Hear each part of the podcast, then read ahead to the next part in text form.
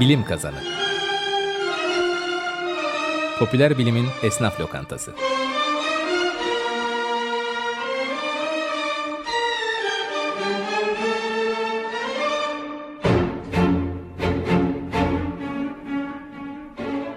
Hazırlayan ve sunanlar İlker Öztop, Alp Sipahigil ve Aysu Uygur.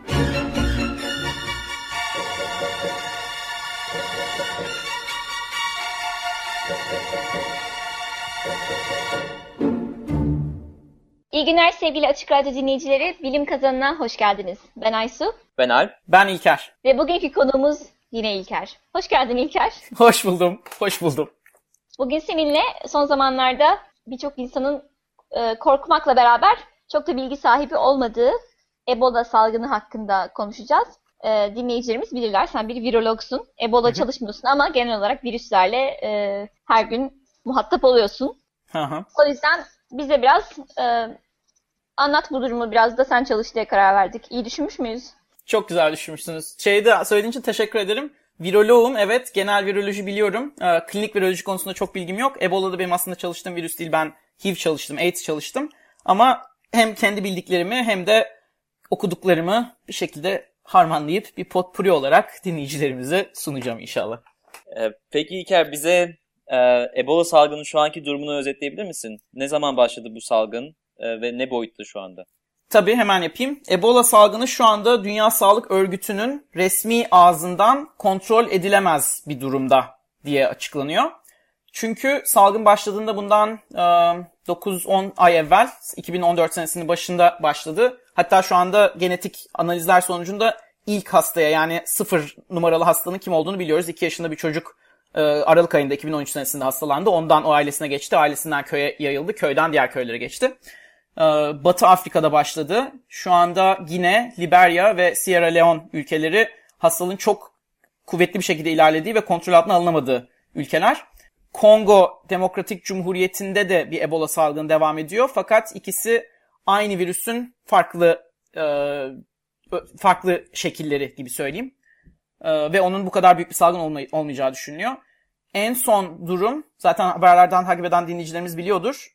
Birleşmiş Milletler geçen hafta bir toplantı yaptı New York'ta. Bunun için özellikle bir şey toplan e, kurultay oldu. Bir toplantı yaptılar. Ve ilk defa tarihinde Birleşmiş Milletler bir savaş durumu olmamasına rağmen bütün Birleşmiş Milletler üyesi olan 194 ülkeyi de kapsayan bir karar çıkardı. Bu halk sağlığı sorunu karşısında hepimiz el ele vereceğiz. Ve kimse bundan şey yapamayacak, geri çekilmeyecek. Bağlayıcı bir şey çıktı yani karar çıktı. Bütün dünya şu anda Afrika'ya maddi yardımda bulunuyor. E, hastalara bakım olması, bakım yapması için e, bilimsel alet edevat gönderiyor. Karavanlar gönderiyor, laboratuvarlar, geçici laboratuvarlar kuruluyor. Ve daha kötüsü, daha doğrusu şöyle kötü demeyeyim de gerekli olduğu için askeri yardımda yapılıyor. Çünkü halkla tıbbi personel arasında bir iletişimsizlik var. Um, en son Sierra Leone hastalığın, salgının çok yayıldığı bir ülke. Sierra Leone'da geçtiğimiz hafta e, olağanüstü hal ilan edildi. 3 günlüğüne cumadan pazara kadar insanlar sokağa çıkma yasağı vardı. Çünkü hastaların halktaki yani kimin hasta olduğunu, kimin hasta olmadığını tek tek tespit etmeye çalışıyor devlet. O yüzden insanları eve, ev hapsi verip evlere tek tek girip hasta olup olmadıklarını test ediyorlardı. E, durumun ciddiyetini özetlemek için şu an ben e, Dünya Sağlık e, Örgütü'nün raporlarına bakıyorum.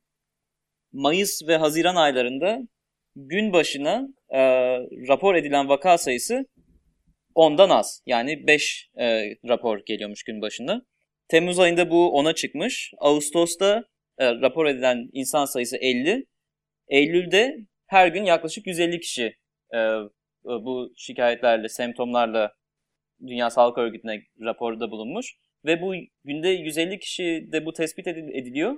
Ve bu 150 kişiden günde e, yaklaşık 50 kişi de hayatını kaybediyor. Yani ve bu sayılar bunları verdim çünkü sayıların art, hala artma trendi devam ediyor gibi gözüküyor. Yani durum Evet, ciddi kesinlikle. ve daha da ciddi olmaya da devam ediyor. Henüz değil. Evet. Arkadaşlar biz en şey yapalım, e, dinleyicilere hatırlatalım. Bu Ebola salgını e, şu an Alp'in de dediği gibi bayağı ciddi bir durumda seyretmekte olduğu için biz Ebola üzerine iki bölüm yapacağız. Bir bölüm daha çok halk sağlığı ve global sağlık, hakkın, sağlık hakkında konuşacağız. İkinci bir bölümde de e, daha çok virüsün biyolojisi ve genetiğinden bahsedeceğiz herhalde İlker'in planlarına göre. Ama e, şu an anladığım kadarıyla Birleşmiş Milletler'in çözüm planı e, mesela emlak kralı Donald Trump'ın çözüm planından çok daha iyi görünüyor. Çünkü Donald Trump salgının ilk başladığı haftalarda Afrika'dan gelen bütün uçakları derhal durdurun gibi bir çağrı yapmıştı. Bunun yerine Birleşmiş Milletler'in e, hareket planı bizzat Afrika'ya gidip sorunu orada e, gerçekten çözebilmek. Çünkü birazdan tartışacağımız gibi aslında e, özellikle Batı ülkelerinde, Batı sağlık sistemlerinde baş edilmesi daha kolay görünen bir hastalıktan bahsediyoruz aslında değil mi? Çok güzel söyledin. Yani şu anda bizim e, kamunun hayalinde, kamunun tahayyülünde korkunç bir salgın ve yakaladığını öldürüyor gibi bir izlenim var. Evet şu anda %50 ölüm oranı var hastalıkta. Yani hasta olan iki kişiden biri ortalamada ölüyor. Evet hasta olan iki kişiden biri ortalamada ölüyor ve senin demin verdiğin sayılar şey gibi gelebilir insanlara bu arada. Dünya nüfusunu düşündüğümüzde 7 milyar insanda günde 10, 50, 100 uyduruk rakamlar gibi gelebilir. Hani niye bu kadar büyük bir sorun oluyor gibi. Ama o rakamlara bakıldığında şu da görülüyor ki sayılar katlanarak artıyor ve 3 haftada bir e, hastalıktan ölen insan sayısı ikiye katlanıyor. Eğer yeterli zamanda, kısa zamanda bunun önü kesilmezse e, nereye gideceği pek bilmiyor gibi. Hatta Amerika'daki salgın hastalıkları durdurma ve önleme kurumunun tahminlerine göre, iyi tahminlerine göre 2015 e, senesinin başlarında 10 bin ila 30 bin arasında hastalık, kötü tahminlere göre 500 bin ila 1,5 milyon arasında insan hasta olması bekleniyor. Ama şu anda yapılan e, girişimlerle bunun önü kesilmeye çalışılıyor. Peki e, İlker nasıl başladı bu salgın? E, neden birdenbire Ebola e, bir salgın olarak pörtledi, nasıl yayıldı? Yani birinci Ebola hastasından bunun şu an bir salgın olmasına giden yolda neler oldu Afrika'da bize özetlemek ister misin? Tabii çok güzel bir soru.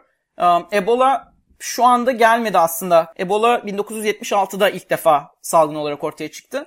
Demokratik Kongo Cumhuriyeti'nde ilk defa insanlara sıçradı. Şu anda kesin olarak bilmiyoruz hangi hayvan popülasyonundan insanlara geçtiğini. Buna zoonoz deniyor. Hayvanları infekte eden bir virüsün insanlara sıçraması ve insanları enfekte etmesine. Ama tahminlerimiz yarasalardan geçtiği insanlara. 1976'larda da böyle olduğu düşünülüyor. 40 yıllık bir geçmişi var yani aslında Ebola'nın. Ee, Ebola dediğimizde bu arada bir grup virüsten bahsediyoruz. Bu bir virüs ailesinin adı. Bunun altında 5 farklı virüs var. Bizim şu anda salgında konuştuğumuz Ebola virüsü bu ailenin en şey üyesi. En çok bilinen üyesi. Zaire de ilk defa e, tanımlanmıştı. Ebola Zaire diye de geçiyor literatürde. En çok ölüme sebep olan, en çok e, salgına sebep olmuş olan virüs bu. Bu geçtiğimiz 40 yıl içerisinde dünyada toplam 6500 civarında insan enfekte oldu. Bu Ebola ailesindeki 5 virüsle ve bunlardan sadece 3000 kadarı öldü. Yani %50'ye yakın bir ölüm oranı var. Bunların içinde sadece bir veya iki kişi e, doğal yollarda değil de laboratuvarda çalıştıkları için hastalandılar ve öldüler. Rusya'da gerçekleşmiş bu. Peki İlker bu 6000 kişiden hastalık kapan hepsi Afrika'da mıydı? Virüs virüs genel olarak Afrika'da evet. Hatta şöyle bir fark var bu son salgına kadar yani 2014 senesinde Batı Afrika'da, Gana, Liberya ve Sierra Leone'daki salgından evvelki bütün epidemikler, bütün salgınlar Orta Afrika'daydı. Biz bu virüsün şu an öldürüm, öldürme oranına %50 diyoruz. Virüs kapanların %50'si ölüyor. Bu bir ortalama bu arada. Yani %50'den aşağıda olan salgınlar da oldu, %90'a kadar çıkan salgınlar da oldu. Yani ama bir e, batı sağlık kurumunda ya da batı sağlık şartlarında bu oran nedir? Pek bilmiyoruz onu mesela. Şöyle bir elimizde data var. Bu aslında çok güzel bir soru sordun. İlk insanın aklına şey geliyor. Afrika'da yeterli sağlık sistemi yok, e, yeterli sayıda sağlık görevlisi yok gibi bir genelleme yapabiliriz. Aslında öyle bir durum yok. Afrika'daki Uganda ülkesi çünkü 2000'lerden e, beri aslında düzenli olarak salgın hastalıkla boğuşuyor. Ebola salgınıyla boğuşuyor. İlk salgın 2000 senesinde olmuştu Uganda'da. 425 kişi enfekte olmuştu. Bunlardan 220'si ölmüştü. Bu gene %50'ye yakın bir rakam. Fakat ilerleyen e, salgınlarda Uganda artık Ebola ile nasıl baş edeceğini öğrendiği için e, bunu biraz anlatacağız zaten. Ebola ile baş etmenin aslında doğru kelime olmayabilir ama aslında kolay Ebola ile baş etmek. Stek olması gereken zamanlı bir e, aksiyona geçmek demek. Uganda kademe kademe her salgında hem enfeksiyona e, enfekte olmuş insan sayısını azalttı hem de enfeksiyon sonucunda ölen insan sayısını azalttı. Yani ne yapacağımızı bildiğimiz zaman öldür, öldürme oranı %50 olan bir e, hastalık değil. Yani Değil. şu an mesela e, zatürreden ölüm oranı da çok azaldı geçtiğimiz yüzyıllara oranla. Evet güzel. Sağlık sistemi ve hizmetleri geliştikçe. Yani Ebola'nın da öldürücü, öldürücü olmasını e, yenilebilir bir durum gibi görünüyor. Ben bundan çok emin değilim. Yani benim anladığım şekliyle Uganda'daki durumda asıl önüne geçtikleri kısmı hastalığın ne kadar verimli bir şekilde yayıldığı. Onu durdurması kolay. Ancak e, İlker belki sen bunu daha iyi biliyorsundur. Eğer hasta olduysanız bu e, daha iyi durum altında, daha iyi işte sağlık olanakları altında e, ne kadar ölümcül olduğunu değiştirebiliyor muyuz yoksa ne kadar yay, ne kadar kolay yaygınlaştırıldığını mı değiştirmesi daha kolay? Bu aslında hem senin dediğin doğru hem benim dediğim şekilde doğru ama Uganda'daki e, sağlık sistemindeki iyileşme ve Ebola ile baş etme konusundaki gelişmeler sayesinde son salgınlarda o kadar az insan hastalandı ki senin biraz evvel söylediğin gibi istatistiksel olarak hani e, ölümcüllüğünü tartamıyoruz gibi bir noktaya geldi. Şöyle bir şey var bir de um, bunların hepsi aslında genelleme yapıyorum tabii ki de ortalama rakamlar veriyorum. Sonuçta Ebola'ya yakalanmış birinin tespit edildikten sonra tedaviye alınması bir kriter ama hangi noktada tedaviye alınması onun ölümcül olup olmayacağını belirliyor zaten. Yani yakalandıktan hemen sonra tedaviye başlanırsa sen gene oraya Ebola ile yakalanmış biri olarak, Ebola ile enfekte olmuş biri olarak geçiyorsun. Ama hemen tedaviye başlanırsa kurtulma şansın çok daha yüksek. Bunu da hatta burada yeri gelmişken söyleyeyim. Um, Ebola'nın şu anda yaratılan imajı tedavisi olmayan, uh, aşısı olmayan, dünyayı yıkıma götüren, uçaktan gelenlerin böyle korkuyla şey yapıldığı, uh, karantinaya almalar falan olduğu bir hastalık gibi görünüyor. Ebola'dan kurtulmak için uh, elimizdeki yöntem 2014 senesindeyiz. Şu kadar basit. Hastalık emareleri göstermeye başlayan, semptomları göstermeye başlayan insanların tespit edilmesi, onların sağlıklı insanlarla kontağının kesilmesi, karantinaya alınması ve karantina altındayken tıbbi yardım sa- e, sağlayarak yani bu e, damar içi şey olabilir, e, serum bağlamak olabilir, vücudundaki su kaybı, vücudundaki e, vücut sıvılarının kaybetmesine karşı onu desteklemek olabilir. Yani bunlar e, şey diye geçiyor. Vücudun zayıflamasını engelleyen yöntemlerle vücudun hastalığı atlatmasını bekliyoruz ve yardım ediyoruz. Ve vücut kendi kendine aşıyor Ebola'yı. Hasta olan insanlar, hastalıktan kurtulan insanların vücutlarında Ebola'ya karşı antikor geliştiriliyor. Burada yani tıbbi yardımdan kasıt vücudun bu süreci şey atlatması. Hastayken size annenizin tavuk çorbası yapması gibi aslında bir şeyle benzetme yapabilirim. Yani ilaçla iyileştirmiyoruz Ebola'yı. Vücudun hastalık süresini kolay atlatmasına yardımcı oluyoruz. Yani az önce bize hastalığa yakalananların yaklaşık ortalama %50'sinin öldüğünü söyledin ve bunun henüz e, bir tedavisi olmadığını söyledin. Peki bu hastalık neden bu kadar ölümcül? Vücudumuzda nelere yol açıyor? Hangi mekanizmayla bu kadar ölümcül olabiliyor? Bunun arkasında aslında iki sebep var niye ölümcül olduğu ile ilgili. Birincisi Ebola'nın semptomlarının ilk başladığında diğer bir sürü hastalıktan farklı olmaması. Sanki nezle geçiriyor gibi, sanki malarya hastasıymışsınız gibi, sanki tifo hastasıymışsınız gibi vücudunuz iflas ediyor, ateş oluyor, işte yorgunluk, halsizlik oluyor, kas ağrısı oluyor. İlerledikçe ama semptomlar bu sefer bu kas ağrısı ve acılar iç kanamaya dönüşüyor. Vücut su kaybediyor. Diyareyle çok benzer özellikleri var. Ve insanlar daha evvelden Ebola salgını geçirmiş bir yerde yaşıyorlarsa doktorlar bu semptomları tanıyıp buna hemen bir genetik test uyguluyorlar. Antikor test, genetik dedim pardon. Antikor test uygulayarak bu acaba Ebola mı diye bakılabiliyor. Bu yapılmazsa yani bu semptomları gördüğünde bir doktor bunun Ebola olma ihtimalini test etmezse hastalar Ebola teşhisi konmadan hastalığı ilerlemeye devam ediyor. Ve ilerleyen aşamalarda bu kusmalara, iç kanamalara, insanların gözlerinden kanamasına, damağının kanamasına kadar ilerliyor. Fakat Ebola çok tıpatıp demeyeceğim ama Ebola hastalarını ölüme götüren şey Ebola'nın kendisi değil. Vücudun bu enfeksiyona karşı verdiği aşırı savunma mekanizması. Ebola'nın yarattığı enfeksiyon sonucunda vücut içindeki sistemde bir sorun olduğunu fark ediyor ve bütün immün şeyini, bağışıklık sistemini Ebola'nın enfekte ettiği hücrelerin üstüne gönderiyor. Onları yok etmek üzere virüsle beraber. Fakat bu o kadar kontrolsüzce yapılıyor ki vücut kendi kendini imha ediyor gibi bir şeye geliyor. Kan damarları delik deşik oluyor. Kan damarları delik deşik olduğu zaman kan sızması başlıyor. iç kanamalar başlıyor. Ve bunun sonucunda kan basıncı düşüyor insan vücudunda. Yeteri kadar sıvı olmadığı için damarlarda. Ve organlara yani hayati önem taşıyan organlara yeteri kadar kan taşınamadığı için organ iflası oluyor. Yani Ebola aslında ilk enfekte ettiği hücreleri yok ettiği için insanı ölüme götürmüyor. Ebola'ya vücudun verdiği tepki hayati organları çok zor bir duruma düşürdüğü için ölüm oluyor. Burada senin söylediğine bağlayacağım. Bu hani şu anda korkunç bir şey çizdim gibi oldu, senaryo çizdim gibi oldu. Burada şeyi fark etmişsinizdir. Söylediğim hücrelerin hepsi Ebola'nın enfekte ettiği hücreler sistemik hücreler. Yani kan hücrelerini enfekte ediyor, lenf hücrelerini enfekte ediyor, makrofajları, e, tek hücreli e, monositleri enfekte ediyor. Ka- ka- karaciğer hücrelerini, böbrekteki hücreleri e, bunların hepsi sistemik hücreler. Yani vücudumuzun içinde oluyor enfeksiyon ve bunu yaymak için, benim bunu ben hastaysam eğer başka birine geçirmek için sadece vücut sıvıları değiş tokuş edildiğinde bulaşıcı Ebola. Yani ben mesela kan kusuyorsam, ben mesela kusuyorsam, ben mesela ıı, vücudumda açık yaralardan kan teması oluyorsa yanındaki insanlara, ailem bana yardım etmeye çalışırken benimle birebir temasa geçiyorsa, doktorlar, hasta bakıcılar benimle birebir temasa geçiyorsa ki şöyle çok Arkadaşının omzuna gözyaşların damlıyorsa. damlıyorsa ki şöyle acı bir şey var. Ebola'da şu ana kadar 3000 kişi öldü dedik. e, Dünya Sağlık Örgütü'nün rakamlarına göre. Bu 3000 kişinin %10'u e, sağlık görevlileri. Yani aslında hastalık yayıldığı insanlar değil, hastalığı tedavi etmeye çalışan insanlara bulaştığı için, birebir onlar uğraştıkları için onlar hastalanıyor.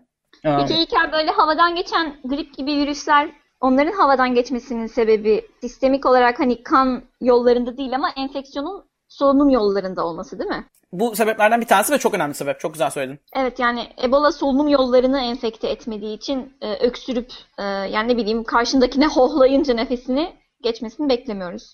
Beklemiyoruz. Çünkü üst solunum yolları enfeksiyonu dediğimizde bütün bu ağızdan e, şeye kadar inen, ciğerlere kadar inen mukozal dokular da Ebola üremiyor. Ebola çoğalmıyor. Anca iç kanamalar başladığında insanın e, içindeki şeyler dokular parçalanmaya başladığında Ebola e, üst solunum yollarına e, geçebilir.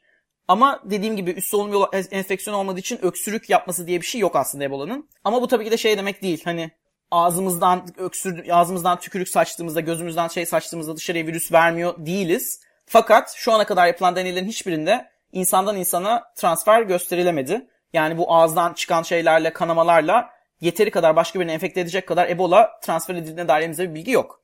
Ee, hayvanlarla yapılan deneylerde de durum böyle. Ebola'nın biraz evvel söylediğim gibi 5 farklı grubu var. Bu 5 farklı gruptan bir tanesi domuzları enfekte ediyor. Fakat bizdeki gibi letal yani ölümcül bir hastalık değil domuzlarda üst solunum yollarını e, enfekte ediyor.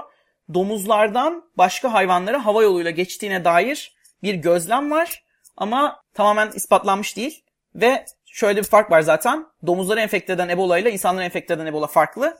Demin de söylediğim gibi domuzları üst solunum yollarını enfekte ediyor. İnsanlarda sistemik kan ve e, karaciğer gibi başka dokuları enfekte ediyor. Yani ikisi arasında çok bir benzerlik yok. Bu bahsettiğin diğer türde yapılan deneyde e, domuzdan primatlara geçtiği de gözlemlenmiş galiba. Ancak primat primat arası e, aktarım olmamış. Primat primat arası aktarımı olmamış. Bir de oradaki gözlem aslında hastalığın transferi değil. Virüse karşı vücutta antikor geliştiği primatlarda gösteriliyor ama primatlarda hastalık olmuyor. Yani zaten e, semptomatik bir şey değil orada transfer olan e, virüs. E, öyle bir fark var. Bu kısmı özetlememiz gerekirse e, kontrol altına yani yayılımının kontrol altına alınması grip gibi hastalıklara göre çok daha kolay. Evet biraz evvel de dediğim gibi şu anda elimizdeki en efektif ve aslında çok da basit olan tedavi yöntemi hasta olan insanın tespit edilmesi, başka insanlarla temasının kesilmesi, karantina altına alınması ve aslında çok önemli halk sağlığı girişimleriyle tedavi ediliyor Ebola. Hasta olan insanların geçtiğimiz haftalarda kontak içinde olduğu insanlar tespit ediliyor. Şu anda e, Afrika'da biraz evvel sayıları söyledik 6 bin kişi enfekte oldu dedik. 20 binden fazla insan şu anda şey yapılıyor, takip ediliyor. Yani o 6 bin kişiyle kontağa geçmiş olan insanların kiminle kontağa geçtikleri, nerede olduklarını takip etmeye çalışıyor sağlık görevlileri. Fakat buradan bilmiyorum o konuya geçmek ister misiniz?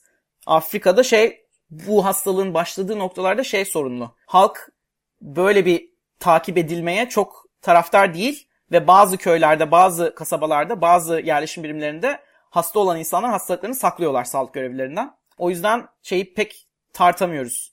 Elimizde bir rakam var, evet ama hiç tespit etmediğimiz hastalarda olabilir bir yerlerde. Evet, izole etmesi kolay dedik ama mesela Afrika'daki şu an en ciddi problemlerden bir tanesi hastalık sebebiyle ölmüş insanların cenazeleri defnedilirken ölen kişinin vücudu yıkanıyor. Evet. Ve bu yıkanma sürecinde e, vücut sıvılarına doğrudan bir temas söz konusu. Evet. Bu görünürde çok basit bir şekilde önlenebilecek bir şey. Diyebilirsiniz ki tamam o insanların kaybettikleri yakınlarına dokunmasını yasaklayın. Ama burada tabii işin içinde geleneksel bir defin mekanizması var ve insanların alışkanlıklarını, kültürlerini göz ardı edip bir anda onlara hani bir batılının gelip emir vermesi çalışmıyor tabii. Yok çok bunu- doğru söyledin. Evet. Ve bu yüzden yerel seviyede çözümlere ulaşılması lazım. Yani oradaki otorite figürü kimse insanlarla e, verimli bir şekilde iletişim kurabilecek insanların e, otorite figürlerinin bu konuda ikna edilmesi gerekiyor ve bu konuda şu anda çok da iyi bir noktada değiliz anladığım kadarıyla değil mi? Değiliz. Evet, yani çözüm buna çözüm herhalde sadece tıbbi değil. Evet. Aynı zamanda sosyo tıbbi ki eğer böyle bir kelime varsa çok sevineceğim ama herhalde yok. Yok çok çok doğru söylüyorsunuz.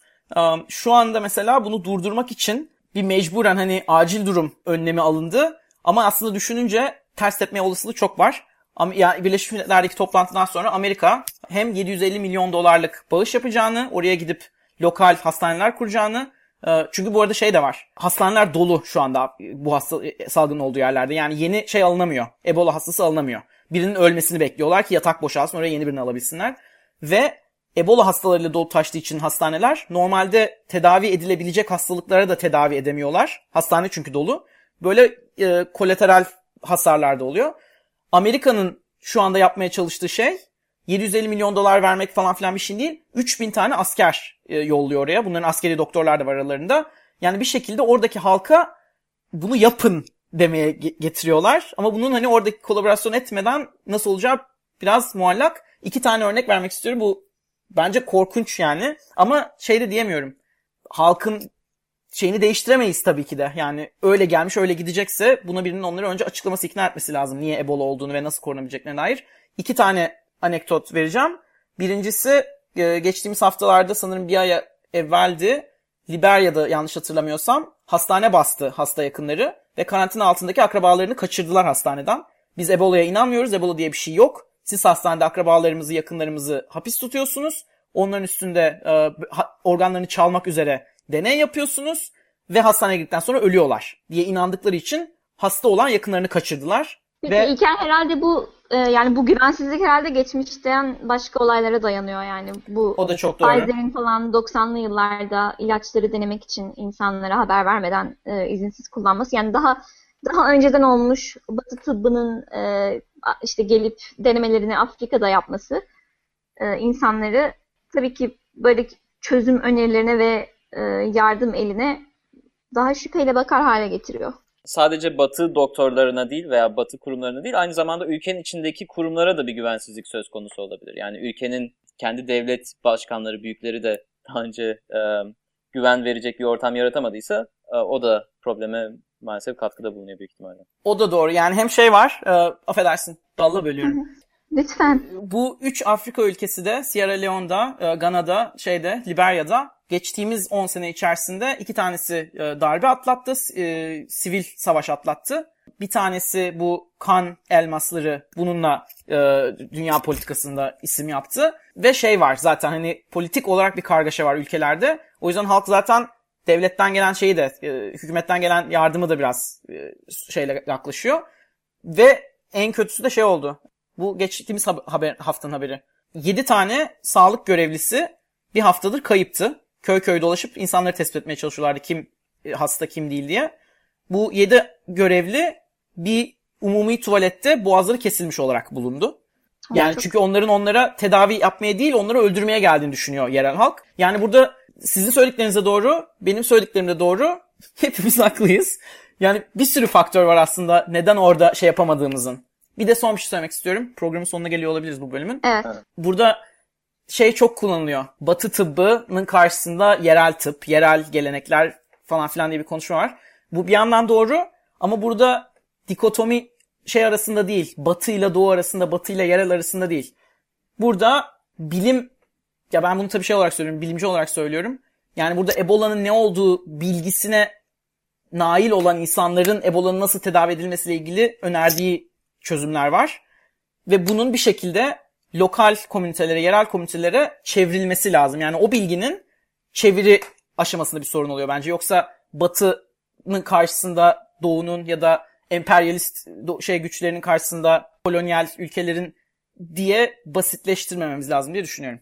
Bu tarz araştırmalar yani Ebola hakkında bilgi dünyanın artık her yerinde üretiliyor. Ve bunu da belki önümüzdeki hafta değiniriz. Ee, yüksek biyo güvenlik de sahip laboratuvarlar dünyanın her tarafında e, var.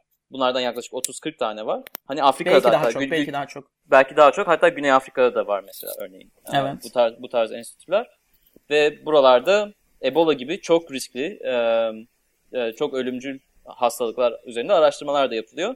Artık dediğin gibi Batı, Doğu gibi bir e, taraflaştırmaktan ziyade genel olarak insanlık olarak bu probleme e, ortak bir bilimsel tavırla yaklaşmamız gerekiyor. Kesinlikle. Ya hatta mesela şey de söyleyeyim tam kapatmadan evvel. Ee, mesela Amerika askeri personel yolluyor dedik. Küba e, şey yolluyor. Doktor yardımında bulunuyor. Çin doktor yardımında bulunuyor. Kanada e, şey mobil laboratuvarlar yolladı. Rusya bir grup yolladı. Orada şu anda aşı denemeleri başladı. Yani bayağı e, internasyonel, uluslararası bir şey var. E, ne noktada ne kadar kolabore ediyorlar bilmiyorum.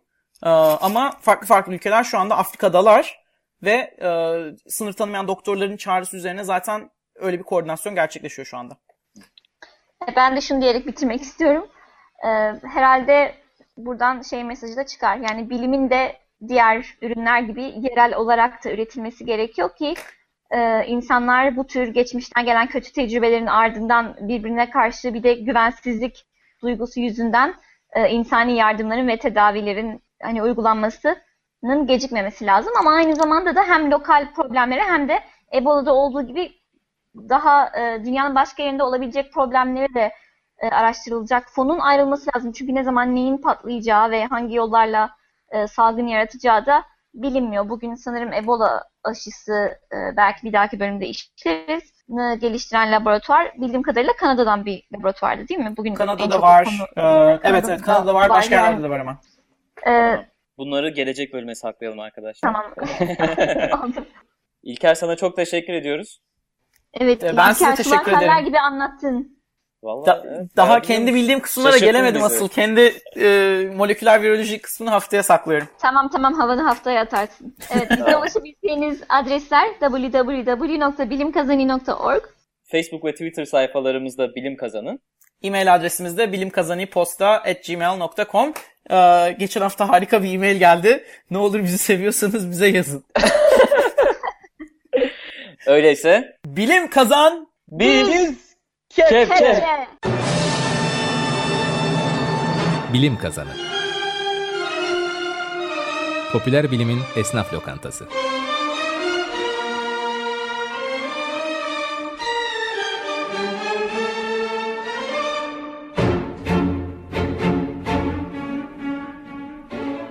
Hazırlayan ve sunanlar İlker Öztop, Alp Sipahigil ve Aysu Uygur.